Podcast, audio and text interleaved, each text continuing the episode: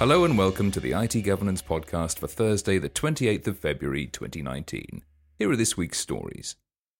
Last Friday, the Internet's domain overseer ICANN, the Internet Corporation for Assigned Names and Numbers, warned of an ongoing and significant risk to key parts of the DNS, domain name system, infrastructure, the mechanism by which domain names are resolved into IP addresses. DNS attacks allow miscreants to intercept and redirect web traffic, and ICANN isn't the first to observe that they've been on the rise in recent months. As regular listeners will remember, last month researchers from FireEye warned of a wave of DNS attacks on dozens of domains belonging to government, telecommunications, and internet infrastructure entities across the Middle East and North Africa, Europe, and North America, which could be associated with Iran. Cisco's Talos intelligence group dubbed the attacks DNSpionage. Nice. The US Department of Homeland Security, meanwhile, issued an emergency directive setting out a series of required actions for all federal agencies to help prevent DNS hijacking. According to ICANN, the solution is for domain owners to use DNSSEC or DNS security extensions, a technology developed to protect against unauthorized changes to the delegation structure of domain names by digitally signing data to assure its validity. Although DNSSEC cannot solve all forms of attack against the DNS, ICANN says, when it is used, unauthorized modification to DNS information can be detected, and users are blocked from being misdirected. However, according to an in depth article about the attacks written by Brian Krebs, DNSSEC uptake remains sluggish, with only about 20% of the world's major networks and websites having enabled it. Moreover, Mr. Krebs says, organizations tend to take much of their DNS infrastructure for granted, with relatively few logging their DNS traffic or monitoring changes made to their domain records. We often talk about the perils of password reuse. This week, Akamai's newly released 2019 State of the Internet report has highlighted the effect of credential stuffing attacks, in which criminals try to access other services by bombarding them with username and password combinations compromised in other data breaches. According to the report, the retail sector is the worst hit, suffering nearly 28 billion credential stuffing attempts between May and December last year, equivalent to more than 115 million attempts every day. Given the fact that the darknet is now awash with massive collections of stolen credentials, it's relatively easy for criminals to successfully use all in one bots to automate account takeovers and make unauthorized purchases.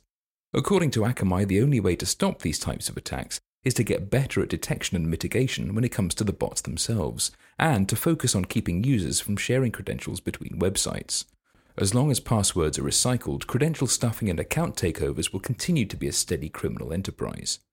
An easy way to avoid recycling passwords is to use a password manager. Talking of password managers, in last week's podcast I mentioned research into security flaws affecting 1Password, KeePass, LastPass, and Dashlane, the companies have since commented on the issue, which turns out to have been rather less of a threat than it first seemed. 1Password's chief defender against the dark arts, Jeffrey Goldberg, told the Register this is a well known issue that's been publicly discussed many times before, but any plausible cure may be worse than the disease. Fixing this particular problem introduces new, greater security risks, and so we've chosen to stick with the security afforded by high level memory management, even if it means that we cannot clear memory instantly. Long term, we may not need to make such a trade off, but given the tools and technologies at our disposal, we've had to make a decision as to how best to keep our users secure. I stand by our decision. The realistic threat from this issue is limited. An attacker who's in a position to exploit this information in memory is already in a very powerful position. No password manager or anything else can promise to run securely on a compromised computer. KeePass told ZDNet that the researchers had found a well known and documented limitation of the process memory protection, Indeed, the company's security guidelines explain that for some operations, KeePass must make sensitive data available unencryptedly in the process memory. ZDNet also reports that LastPass's CTO Sandor Palfy said that the vulnerability accounted for less than 0.2% of LastPass usage and that it had patched the issue. And according to ThreatPost, Dashlane's CEO Emmanuel Shalit said, We respectfully disagree with the researchers' claim that this can be truly fixed by Dashlane, or anyone for that matter. Once the operating system or device is compromised, an attacker will end up having access to anything on the device, and there's no way to effectively prevent it. There are solutions that amount to putting the information under the rug, but any attacker sufficiently sophisticated enough to remotely take control of the user's device would go around these solutions very easily. Finally, the European Data Protection Supervisor Giovanni Buttarelli has released his annual report for 2018, and every indication is that organisations across the EU are struggling to meet the EU GDPR's requirements. In his foreword, he comments So far, rather than adapting their way of working to better protect the interests of those who use their services, companies seem to be treating the GDPR more as a legal puzzle in order to preserve their own way of doing things. The UK's exit from the European Union is now only four weeks away, and the possibility of no deal still hangs over us. If we do leave the EU without a deal, and there is therefore no transition period, then a new data protection regime will apply in the UK from the 29th of March, the UK GDPR. Its requirements are pretty much the same as those of the EU GDPR. It's basically just an amended version of the regulation that'll work in a UK context. But there are certain things UK organisations will need to do if they process data on behalf of organisations in the European Economic Area.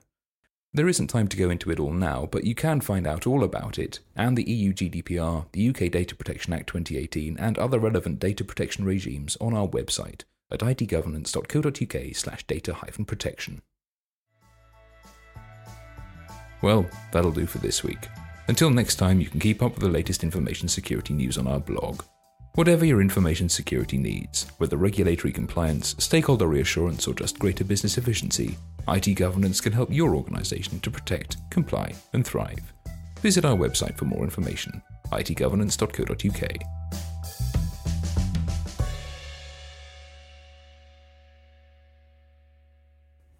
I want to be called a chief defender against the dark arts. That's great.